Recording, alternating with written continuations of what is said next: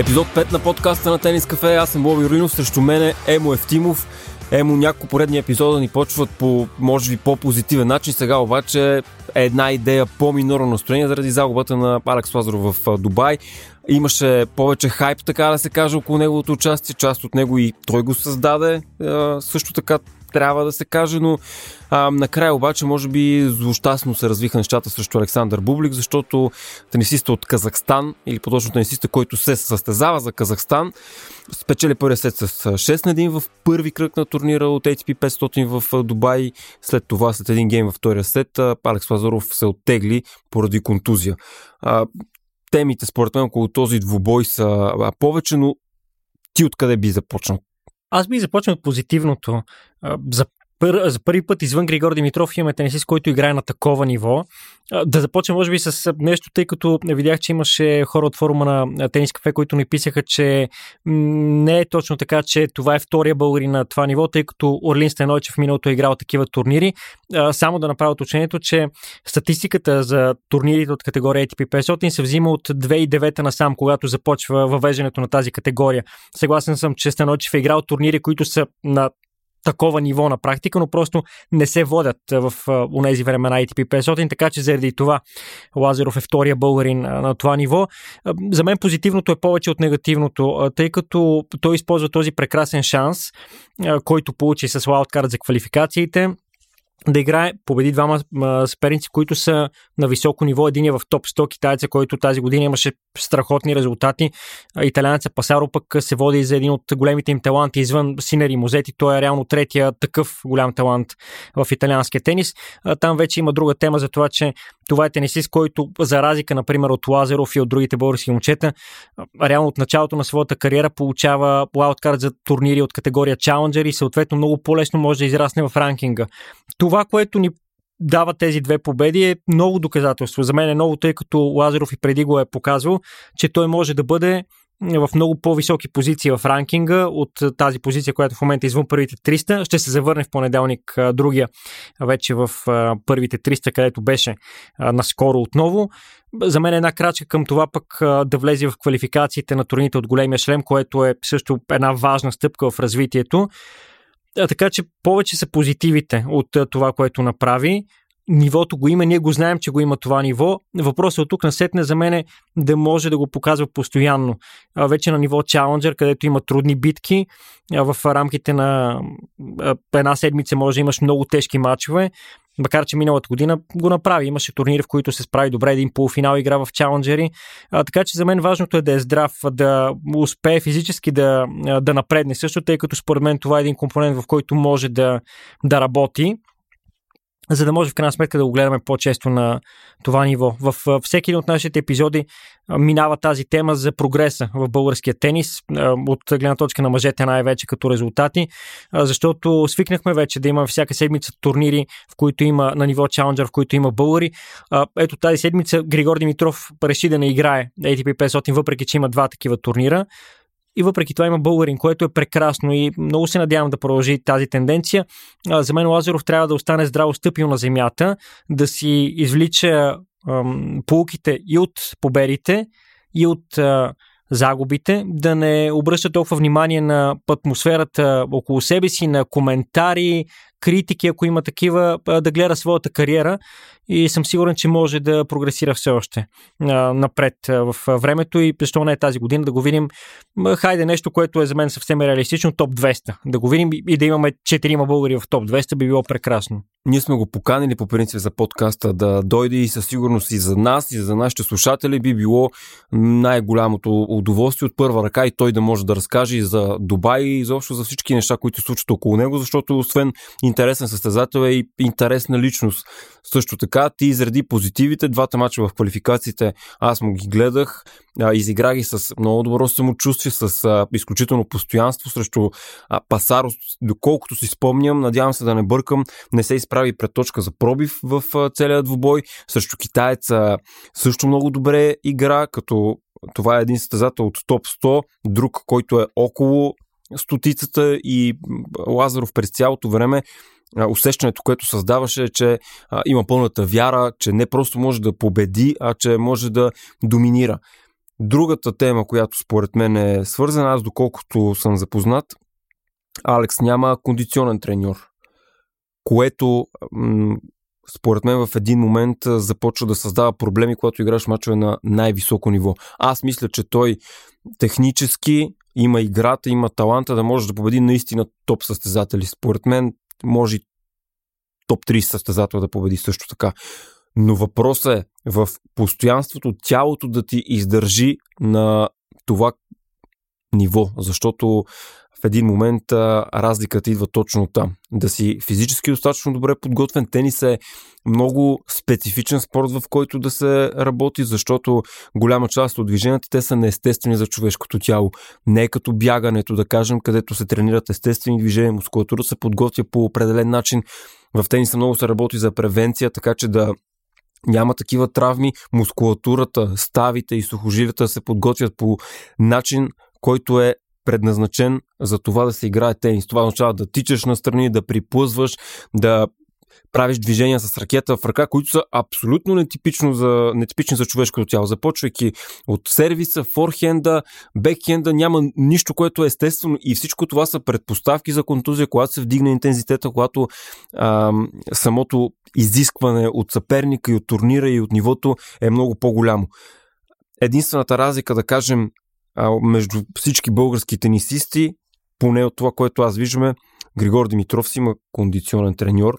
Да кажем, че той е поне за момента в една по-различна а, тенис вселена. Димитър Кузманов си има кондиционен треньор, Кирил Симонов, който е кондиционен треньор на националния отбор за Купа Дейвис.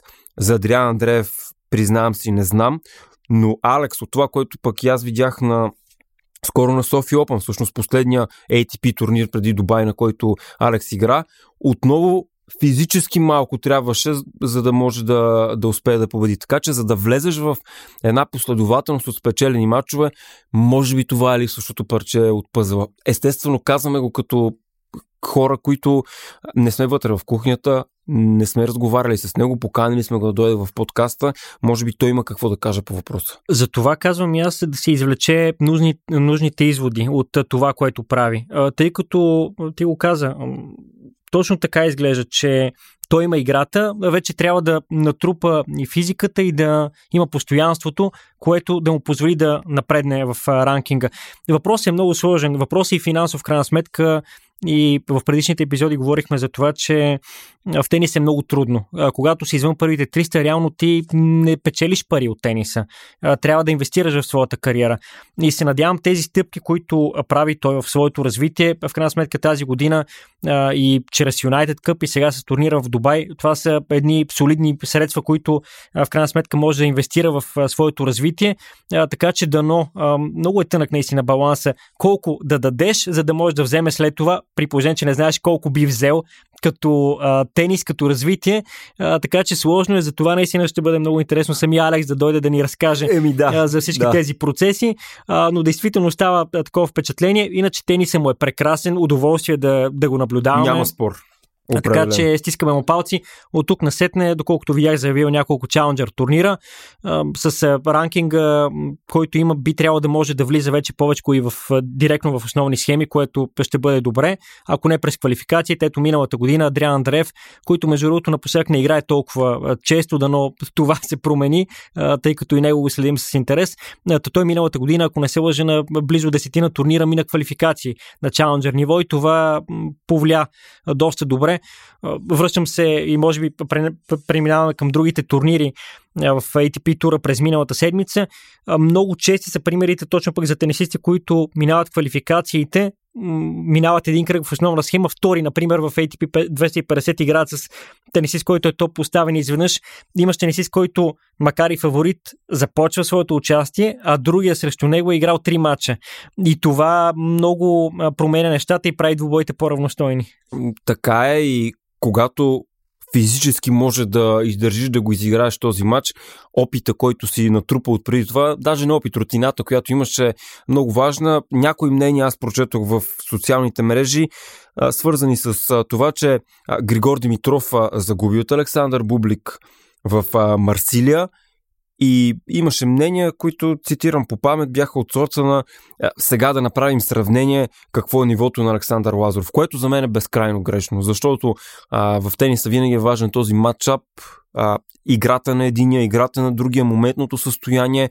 Тенис е наистина игра, която е до голяма степен и на моментно състояние на това какъв ти е съперника и, и какво се е случило. Така че подобни сравнения изобщо не трябва да се правят и понеже споменах а, Григор Димитров. Аз очаквах, между другото, че ще успее да го вземе този матч в а, Марсилия и, и бях изненадан, че а, го загуби, играйки добре. Поне в мен такова усещане остана.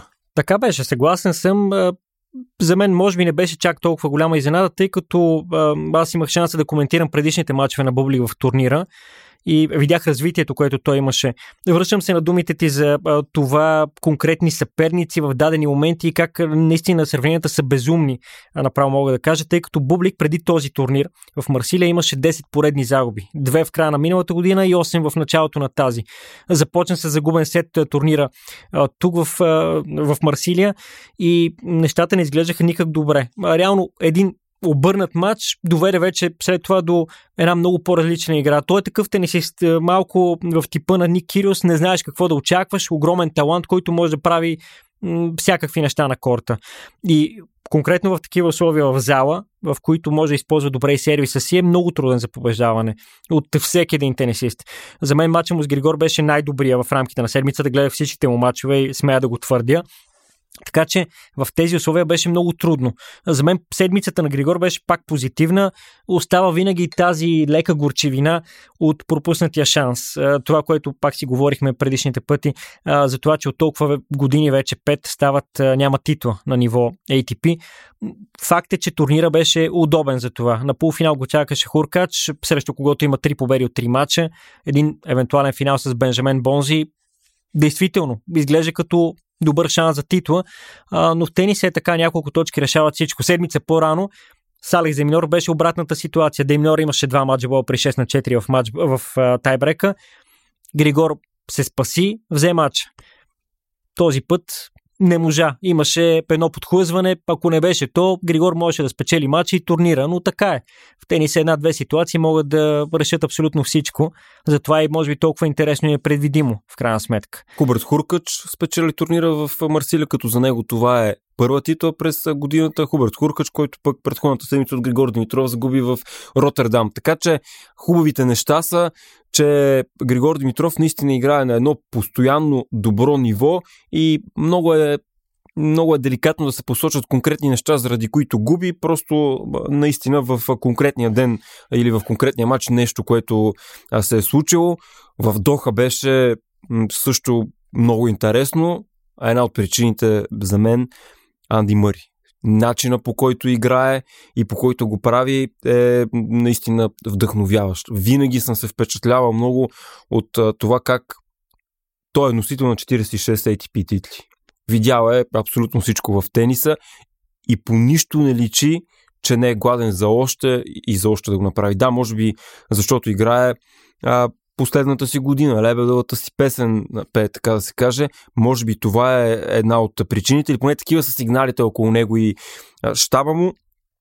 Но в крайна сметка страста и хъс, с които играе, са много показателни. Защо някой е стигнал на, на такова ниво, защо е печелил турнири от големия шлем, защо в ерата на тримата големи най-малко е накарал хора да, да говорят за голяма четворка, защото е до някаква степен част, без да, да има как да се сравнява там, но тези личностни качества, изключваме а, тениса дори за момент, те са много впечатляващи и това, което прави Анди Мъри, за мен е много поучително и вдъхновяващо. Мъри, колкото и да е относително, бих казал, че минимум е сред десетимата най-велики в този спорт в историята, на база на това, което е направил. А, наистина, в тази ера да спечелиш три, три титли от големия шлем, да бъдеш номер едно, е невероятно. А вече това, което прави след а, смяната на тазоберната става с метална. Ти като човек, който а, учи а, за а, кондиционен треньор, сигурно може да кажеш и повече, но а, за мен е изумително това, което прави на тази възраст с а, тази метална тазобедрена става да печели такива матчове. Той от началото на сезона няма нормална победа. И брат му и майка му се пошегуваха в Твитър, написаха, че стига толкова, нека една поне нормална победа да има двусетова или пък поражение. Той Аз просто... знам, от октомври месец миналата година нямаше последната Да, точно така беше, да. да. А, той е направо абсурдно това, което прави. Пет матч бола спаси на Лехечка, още един невероятен матч. Направо не знам какво да кажем за Мъри удоволствие да го гледаме. Честно ти кажа, когато го гледах в началните години на неговата кариера, не ми беше сред любимците. Не, че сега ми е чак толкова голям любимец, но а, това, което прави, само може да ни накара да, да го аплодираме и да се радваме, да го виждаме още на корта. Аз се надявам да не е последната година. Той каза в едно интервю сега наскоро, че а, никога не е чувствал тялото си толкова добре, колкото в момента. А, така че дано продължи още, защото това, което прави от началото на сезона е невероятно шоу и безспорно той е един от тези, за които най-много се говори. Единственият, който успя да го победи, беше Данил Медведев, който очевидно влиза пак в тази форма, в която наистина са малци на тези, които могат да стигнат до успех срещу него. Абсолютно заслужена титла за Руснака. Интересно е и ти как виждаш неговото развитие на Медведев и дали вече отново няма да говорим за него като един от топ фаворитите за титлите от шлема. Отново ми прилича и на мен, че влиза Данил точно в тази форма, в която изглеждаше истински кошмар да играеш срещу него и още едно доказателство за това пък в каква форма Григор Димитров се намира и си спомням и за матча между двамата. Но да поговоря повече за Данил Медведев, той на финала, между другото, си пошагува с Анди Мъри, като каза, а, дявол да го вземем, матчбол имам срещу Анди Мъри, нещата не отиват на добре. И изобщо за игравката между двамата беше много интересна и взаимното уважение също така. Мъри даже определи Медведев като един от любимците му за гледане в тура, защото Медведев предлага по-различен начин на игра. Наскоро гледах и в социалните мрежи човек, който беше извадил компилация от а, форхенди на Данил Медведев, които в действителност по отношение на естетика да ги гледа човек отстрани, а и чисто като техника е, изглеждат странни и коментара там беше един ден ще трябва да обясня на детето си, че този човек е бил номер едно в световната ранглиста, но в действителност Медведев всъщност и Жил Сървара, неговия треньор, много често е казал, че от момента, в който започна да работи с него, първото нещо, което е, е решил е да по никакъв начин да не опитва да работи техниката му. Тоест, той е приел, че Медведев е добър по начина по който играе и напротив, важен е резултата. Темпото, защитата, колко дълбоко отиват топките, а, с каква скорост продължава да играе, как се движи, а не толкова какъв е самия удар. И Медведев показва, че аз знам, че има една школа такава на тенис естетите, за красивия тенис, какво да се прави. Те са и фенове, и треньори, и играчи също така, но Медведев е от една по-различна генерация. Питаха го, между другото, за ново поколение, за, за Next Gen. Той каза, аз вече съм на 27 години. Въобще етикет ново поколение няма как да ми се поставя и а, това израстване му личи по принципи и в играта, защото в началото на кариерата, спомням си, ти също предполагам, а, беше малко на приливи и на отливи. Можеше нещо да го вбеси, което не кой знае какво на корта. На Уимбълдън хвърляше монети по стадията и, и какви ли не а, такива неща, но изглежда пораснал Медведев. Изглежда пораснал, което за мен е гаранция, че в следващите поне няколко сезона ще бъде сред тези, които да се борят за големите титли. Вече има една такава, но имаше един период, в който като че ли беше отстъпил леко назад. А сега наистина това, което ни показва, ни говори за това, че можем да очакваме много от него и през този сезон. А иначе, да допълна твоите думи, той според мен е любимец на много от нас, които играем аматьорски тенис, тъй като когато видиш себе си как играеш, е, може да не се притесниш чак толкова много, имайки за пример Данил Медведев, който с наистина игра, която ако видиш е, на някой корт е, и в София, може да си кажеш, че този човек със сигурност не е тренирал тенис с треньор и сега хваща ракетата, само че този човек има титул от члема и е бивш номер едно. Така че тенис е важно, да, естетиката е хубава, винаги се наслаждаваме на тези, които играят красив тенис, на тези, които играят бекен с една ръка, нормално е това, но в крайна сметка резултатът е важен. При Медведев резултата винаги е доста позитивен. Резултата е неговия бог. Абсолютно. Говорим с теб за турнирите от категория ATP 250, но всъщност тази седмица, която измина, имахме един турнир от по-високата категория ATP 500, а, макар че е малко странен този турнир в Рио де Жанейро. Между другото, доколкото ам, имам информация, там се опитва да направят така, че да превърнат турнира в турнир на хард, нещо, което преди няколко години от Акапулко направиха и това беше промяна позитивна, тъй като в крайна сметка много повече топ тенисисти отиват там да играят. В Рио турнира беше горе-долу копия на турнира в Буенос Айрес седмица по-рано. Финалистите бяха еднакви, Камера Нори и Карлос Алкарас. Резултата обаче беше различен. Алкарас не знам дали в един момент не се е притесни от аз не, аз не му гледах всички мачове, някои само, но в един момент сякаш не изглеждаше поне от това, което аз видях, че все едно на всяка цена. Имаше някакво успокоение, че поне според мен да след завръщането спечели титла, влезе в поредица от победи и в крайна сметка също за мен е важно срещу камера Нори да се играе е много трудно. Заради неговия нетипичен стил, нали, с супер плоския бекхенд, с много лифтиран форхенд, непрекъснато различни топки, което го прави труден по принцип да си играе срещу него и много често, може би, когато трябва да играеш срещу един и същи състезател в две поредни седмици, особено пък ако става дума на, на финал това нещо да се случва, по-различно е за мен като, като усещане и може би това беше един от факторите за Алкарас, но испанецът така или иначе играе страхотен тенис и а, те първа сега в турнирите на хард, които предстоят, си мисля, че ще бъде един от опасни състезатели. После те първа пък, естествено, европейския тур на червена настилка, където смятам, че Окара ще бъде един от най-опасните. Не успя да се превърне в втория тенисист през годината, който успява да спечели титли в последователни седмици. Медведев го направи с Роттердам и Доха. Алкарас не успя да спечели две поредни титли но какво от това? Играе супер тенис и, и аз те първо очаквам да още по-силни резултати да има. И друга любопитна тема а, за мен също така е една засечка, която се получи между а, ATP турнира в Доха, часа на финала и WTA от категория 1000 в Дубай. А, това е тема, която е много, а, много актуална, според мен, за много тенис фенове, защото не е за първи път да се случва големи финали, да са по едно и също време. В 17.00 българско време поне започнаха двата финала. Женския, този, за който ще говорим те първа между Ига Швионтек и Барбара Крейчикова, за мен е пълно безумие. Тенис е в едни времена, в които като че ли има леко обединение на женски тур, на мъжки тур, правят общи проекти, този документален сериал Breakpoint, за който си говорихме предишния път. Така че има неща, които се правят общо. Доколкото знам, даже маркетинг екипите са слети. В момента е един общ маркетинг, маркетинг екип, който се грижи за съдържанието на ATP на WTA. Но двата най-големи матча в рамките на деня, двата финала, които всеки тенис фен иска да гледа, да бъдат по едно и също време, меко казано, не е, не е логично. Не знам, Сигурно има различни страни на този казус.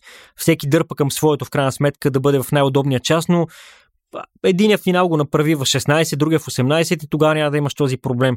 А така в 17.00, когато са и двата финала, караш тенис феновете да, да избират между двата, което е пълно безумие наистина. Да, а женския финал си струваше да се гледа. Женски финал беше прекрасен, даже може би беше по-интересен от мъжкия, но вместо да направиш така, че феновете на тениса да гледат цял следобед матчове, ти ги лимитираш в един блок от 2 часа, в които са и двата интересни двубоя. И човек да се чуди кое да гледа.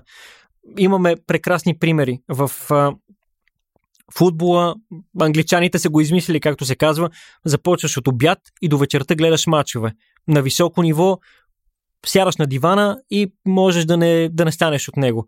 Защо не го правят това и в тениса? За мен е абсолютна мистерия и това е един елементарен казус, по който не знам защо не се мисли. Може и да се мисли, може да има други неща, които ние не знаем, но за мен няма никаква логика в това ти да лимитираш феновете на тениса. В крайна сметка, а, феновете на тениса не са фенове на мъжкия тенис или на женския. Повечето хора гледат и мъжки и женски Именно, матчове. Да това е спорт, в който, който е пример за равноправие в много, много аспекти. и по този начин да лишаваш хората от това да гледат единия финал, няма никаква логика. И не, не е първи случай, в който това се случва, за съжаление. И то някак си се получава за сметка на, на женския по принцип, като статистика и като рейтинг, което не е окей на фона на политиката, която се лансира и така нататък. Аз, честно казано, нямам какво да добавя, освен да, да се съглася с това, което казваш, защото и, и моето мнение се припокрива с твоето. На финала в а, Дубай Барбара Кречкова успя обаче да победи Ига Швионте, която правеше а, страхотно впечатление от, а, от началото на сезона особено след Australian Open, когато влезе в хубава поредица. 6-4, 6-2 за тенисистката от Чехия. Един от факторите за мен е, че тя има страхотен опит на двойки, което и позволява да неутрализира по различни начини а, това, което прави световната номер едно. И за мен това беше много важен фактор и все пак това, че а, все пак Кречкова е побеждавала Швионтек, и може би го няма този голям респект, когато излиза срещу тази опонентка, въпреки впечатляващата серия, която Шионтък имаше. Крейчко е много интересен състезател и аз се радвам много за нея. Първо да кажем, че то не беше само победата на Швионтек едва петата в историята, която печели в един турнир срещу номер едно, номер две и номер три в света. Тя, Крейчикова, спря серията на Арина Сабаленка, шампионката от Мелбърн, победи Джесика Пегула, победи Дария Касаткина, четири тенисистки от топ 10, като срещу Касаткина пък спасяваше и матч Бори в хода на матча. При Крейчикова единствено контузиите през миналата година спряха да бъде сред ето тези най-големите, за които говорим. То при нея като цяло е много интересно, тъй като говорим за шампионка от члема, а може би не се сещаме чак толкова често за нея като топ-топ име. Но е хубаво да бъде в играта, да бъде на това високо ниво. Между другото, това беше турнира, в който преди две години тя игра своя първи финал, ако не се лъже, и изведнъж от една добра двойкова специалистка видяхме, че тя може да играе чудесно и на сингъл има прекрасна, разнообразна игра, действително има много елементи, идващи от играта на двойки, което пък е една съвсем друга тема, за това, че играта на двойки помага много и в играта на сингъл. При Коко Гов, която отново направи хубав турнир, макар и да не е с трофей, отново също можем да кажем, тя играе редовно на двойки, Джесика Пегула също, така че това е пък една друга тема, която може би ще развием в бъдеще, но да спечелиш толкова мачове срещу толкова силни тенисистки е прекрасно. И то след като говорим за тенисистки като Рибаки на Сабаленка, които с мощна игра печелят. Швионтек е, може би, някъде по средата. Крейчикова пък е много разнообразна, такава каквато е Он Жабур, например. Изобщо в женския тенис има едно разнообразие на стиловете и виждаме, че не е задължително да имаш даден стил на игра, за да печелиш. Може да го правиш по много различни начини, което е прекрасно. А Швионтек беше в феноменална форма. Тя спечели преди това турнира в Доха като а, загуби само 7 гейма, а 9 гейма всъщност по, по пътя към титлата.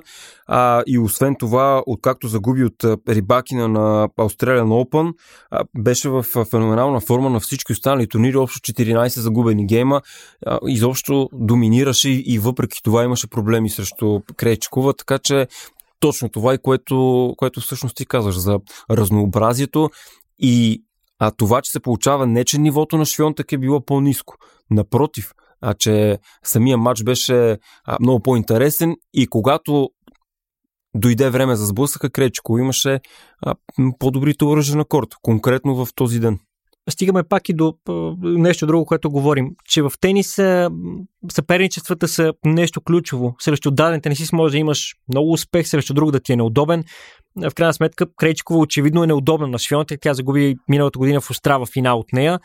А, разбира се, трябва да допълним и това, че стана ясно, че е имало някакво неразположение. Швионтек може би и това повлия. Въпреки това, си мисля, че няма някакво чак толкова притеснително явление. За нея тя публикува и едно съобщение в Инстаграм, където каза, че и тя не вижда нещо чак толкова притеснително и че в крайна сметка не е робот. Тя нещо, което е много хубаво, говори открито за чувствата си, за това, че работи с спортен психолог. И действително, нормално е понякога да имаш и лош ден. Швионтек има такива понякога. Тази загуба в крайна сметка можем да отдадем на няколко фактора, но не е, не е притеснително. Даже от гледна точка на развитието на сезона в женския тенис за мен е нещо позитивно, тъй като в един момент може би се притеснихме отново за това, че Швионтък ще има голяма доминация, а пък сега виждаме 4, 5, 6 състезателки, които са на много високо ниво и отново си мисля, че те първа турните и в щатите Индиан Уелс и Майами ще бъдат много непредвидими през жените. Ще се върна само и на Окараз, да кажем все пак и, че при него имаше неразположение проблема в бедрото, който в крайна сметка доведе до това да не участва на Australian Open, се появи отново по време на финала с Нори. Там следим каква е ситуацията. Аз като теб също съм оптимист за него, само че следа състоянието му. Тъй като две контузии в рамките на няколко месеца имаме твърде много примери за големи таланти, които заради контузии не можаха да се развият в най-пълния си потенциал. Той в началото вече постигна много. Надявам се, надявам се да няма проблеми, за да може да играе тениса, на който е способен, тъй като и в Рио имаше някои просто изумителни изпълнения, които няма как да не те карат да, да бъдеш фен на играта му. Ние пуснахме топ 10 на изпълнение с Тами в тенис кафе. Ами да си поговорим за рекорди. Може би първо аз не го казвам като рекорд, а като постижение на Виктория Томова, която достигна рекорден за себе си ранкинг 87 номер 87 в световната ранглиста, след като началото на годината а, участва на 3 на WTA турнира, а, взе сет на световната номер 3 пегула, така че а, страхотно впечатление, добра форма на Виктория Томова и ранкинг, който и отива на играта. Да, ние за него говорихме миналата седмица, бихме се повторили в много от нещата, които, които казахме. Тогава това е потвърждение действително на тези добри резултати вече на по-високото ниво в една година, в която ще бъде предизвикателство за нея да успее да утвърди позициите, постигнати през миналата година и вече да направи една крачка нагоре с оглед на играта, на нивото, което показва потенциала е абсолютен факт. Те първа идва сезона на Клей, където според мен са най-добрите и шансове за добри резултати. Това, е, това са турнирите, на които тя направи първите си полуфинали в WTA тура, така че ще гледаме все по-често на голямата сцена, дано печели. Тъй като а, това пък се турнира, в които много често може да имаш тежки съперници още от самото начало и вече ако влезеш в една негативна серия става по-сложно, но ако продължава с тези резултати съм сигурен, че не само тази позиция ще бъде още по-напред. Честно да ти кажа, виждам тенисистки в топ 50 дори, които по никакъв начин не са с по-добри умения от нея, така че защо не пък да видим в топ 50 би било прекрасно. Иначе другите рекорди предполагам, че говори за тези на Новак Джокович. Да, Новак Джокович. Да мина рекорда на Штеф игра вече 378 седмици като номер едно в световната ранглиста, като Джокович всъщност още през 2021 година изпревари Роджер Федерер по този показател. Майстрото беше с 310, Джокович вече по абсолютно всички параграфи е на първо място. А, топ 5 са Штефи Граф е с 377, а, Мартия Навратилова с 332, Серина Уилям с 319, Роджер Федерер с 310, които а, вече казах. А, а, Джокович а, беше и име, което Ник Киро също спомена в един подкаст, на, в който на, скоро участва. И там а, австралиеца беше попитан кой е най-великият за всички времена, нали, вечният тенис въпрос, като Кириус каза, за мен Федерер е като Джордан, само че на тениса, като, като Майкъл Джордан, обаче Джокович, гледайки статистиката, няма как да посочиш някой друг. Просто с, с това, което а, показва а, Новак Джокович, а, в действителност е, е, е номер едно. Това е положението и а, от началото на сезона 12 победи, 0 загуби преди участие в Дубай. Новак Джокович беше определен като крал на ретура много дълго време, което наистина е така, но в матчовете, които игра от началото на годината, той е номер едно и по отношение на сервиса. Спечелени точки, а, уинари, а, след, като, а, след като играе на първи сервис, така че той се превръща в крал и на ретура, и на сервиса, и на абсолютно всичко това е едно доказателство за това колко много той разви играта си в хода на своята кариера. Действително в началото респектираше с ретура, оттам насет не разви всичко. Той има прекрасна атакуваща игра. Така че какво да кажем за Джокович? Действително, може би ще дойдем до един момент, особено ако спечели най-много и титли от големия шлем в края на кариерите на големите трима, нещо, което изглежда доста вероятно да се случи. В един момент няма да има спор, поне по отношение на статистика, кой е най-великият от тримата. Вече усещането на всеки отделен човек може да бъде различно. Федерер, че е направил, може би, най-много за развитието на играта. Също съм склонен да, ам, да защита и тази теза. Надал е направил изумителни неща, но а, това постоянство, тези невероятни рекорди, които прави Джокович, го поставят наистина в една орбита, в която дори в един момент Надал и Федерер не могат да се мерят с него. А, говорихме миналия път за това, че а, по отношение, ако погледнем една табличка с а, тези най-големите рекорди в тениса, в повече от половината спрямо другите двама, Джокович е номер едно. Така че казус винаги ще има, сигурно и след 100 години ще се спори от хора, които не са гледали никога на живо големите трима, кой от тях е най-велик, но поне по статистика ще изчакаме, разбира се, да приключа с кариерите си. Може да направим да няколко е скоро. епизода само по тази тема. Той има какво да се каже много, но действително Джокович е, прави така, че м- да направи дискусията малко по-лесна и малко по...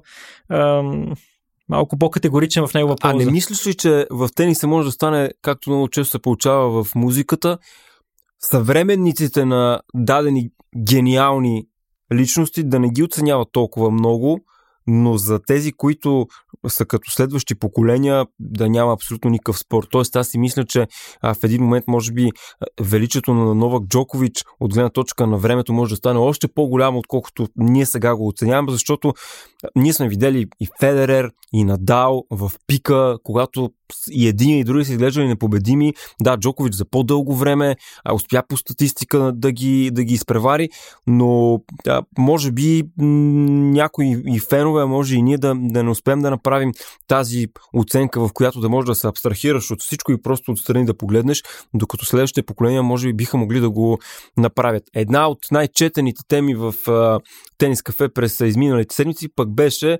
за червената рокля на Марта Костюк. На мен ми направи впечатление, още когато а, тя игра на Australian Open, защото някак си абе, женски изглеждаш. Елегантно, а, окринката а, тя е красива и чаровна и когато играе по този начин, а, някак си и отива. Това ми направи впечатление. Като цяло екипировката е тема, която вълнува тенис феновете действително много стилен екип и то в едни времена, в които големите компании имат всякакви приумици по отношение на екипировката. Нейният е много изчистен, между другото трябва да направим една нова галерия, тъй като видях вчера, че са публикували а, и а, новата версия с а, една синя рокля, която също е много елегантна. Синята рокля на Марта Костюк. Синята рокля да, да направим а, нова тема, тъй като и тя ще бъде доста дискутирана, може би. А, действително, то, това е вече една много по-широка тема за модата в тениса, но мен ми харесват такива изчистени а, модели, които отиват много на Марта Костюк, а пък а, говоряки за нея, веднага се сещам и за Камила Джорджи, да споменем и нея, тъй като а, тя беше другата шампионка в WTA тура през седмицата, спечели един турнир в Мексико, в Мерида. И победи Слон Стивен 6-0, 6-0 в... Този матч не можах да го гледам, но да, 6-0, 6-0 е доста впечатляващо. На финал победи Ребека Петършон с обрат в три сета. И това, което ми направи впечатление е, че на церемонията по награждаването Джорджи е с усмивка, нещо, което трудно може да се види. Тя по принцип изглежда много сериозна. Разбира се, любимка и тя на хората във форума на тенис кафе, така че не бива да я пропускаме. Тя е една от тези, които може да победи всеки. Въпрос е кога майка е нейната дизайнерка на, на облеклото, понеже нали, в края по-леки теми, така да го кажем. Майка е нейната дизайнерка, нейните екипи също са а, страхотни. Тя занимава естествено и е модел и а, на Бельо, Сигурно всички фенове на тенис знаят за какво става дума. За Костюк а, се връщам само да кажа, че всъщност това а, е договор, който е така наречен от глава до пети с а, Уилсън. Уилсън всъщност никога не са имали такъв договор с а, а, Федерер или с Серина Уилямс или с някои от останалите рекламни лица, а, защото а, Марта Костюк е първата тенисистка, която подписва договор, благодарение на който всичко, което носи е на Уилсън. Екипировката, ракетата, обувките, абсолютно всичко и, и тя участва, тя е част от дизайна и от създаването на екипа и начина по който изглежда. И, а, всъщност Костюк разказа, че за нея това е важно и преди всеки турнир а, тя гледа какъв е цвета на корта, какви са цветовете около трибуните, т.е. какъв цвят трябва да бъдат пък нейните дрехи, така че да не са натрапчеви, но и да се отличават и да изглеждат добре. И това и помага да гледа и от бизнес гледна точка и да се занимава с нещо, което я вади от битовизмите и руцината на един тенис живот. Проявява интерес към модата, така че явно и си получава, поне и аз от това, което виждам, явно и на хората им е интересно, щом четат материалите. Така че ще гледаме Марта Костюк в какви други рокли ще се появява. Аз ще следя също с любопитство. И емо май, това беше за този епизод. Да кажем какво следва в седмицата, която вече започна отново доста турнири на ниво ATP, два ATP 500 в Акапулко и в Дубай, като нещо, което в последните години не беше точно така. Дубайският турнир ми изглежда доста по-силен, този в Акапулко няма чак толкова топ имена. Стефано Сисипа се отегли от турнира заради контузия в рамото, така че това са двата турнира, които следим с интерес. Разбира се и този в Сантяго, той е от категория ATP 250 на червено. Там пък Доминик Тим ще бъде най-интересното име, което да следим, тъй като при него това завръщане на корта не се получава по възможно най-добрия начин, за разлика от Саша Зверев, който вече спечели един хубав матч в Дубай. И Ириджи Лехечка, два турнира и в WTA тура, те са от по-низката категория 250. И за финал, може би, да кажем, две различни преживявания на рожден ден от две тенисистки. На 29 години станаха Южени Бушари, Джесика Пегула в рамките на два дни. Бушар, която се възстановява отново от контузия, показа как за първи път празнува рожден ден от 8 години сам със своята близначка по бански голям купон, докато Джесика Пегула след горката пегула. горката пегула, след турнира, който изигра в Близкия изток, хубав турнир отново направи, но това е живота на тенисиста. Една снимка с чипс, а, какво друго беше казал? 16 посред часа. Нощ, посред да. нощ 16 часа е чакат полет. Да, и, и загуба на връх рождения ден, даже буквално беше използвал термина геврек, защото загуби един сет на 0 и не изглеждаше щастлива, но не всичко е блясък. Естествено, а, трябва да кажем, че тя го направи с а, самоирония към себе си, не че нещо се оплаква, напротив, да, да забавлява феновете си, защото на а, най-високо ниво малко са хората, които се оплакват, повече са естествено дивидендите и удоволствието, че си достигнал до кулминацията на своята кариера. Тъшегула Пегула показа и чувство за хумор. Пошегува се. Пошегува се. Да, да приключваме, Боби. Това беше от нас. Другата седмица ще бъдем отново с интересни теми. Надяваме се позитивни новини. Благодаря, че ни слушахте. Чао.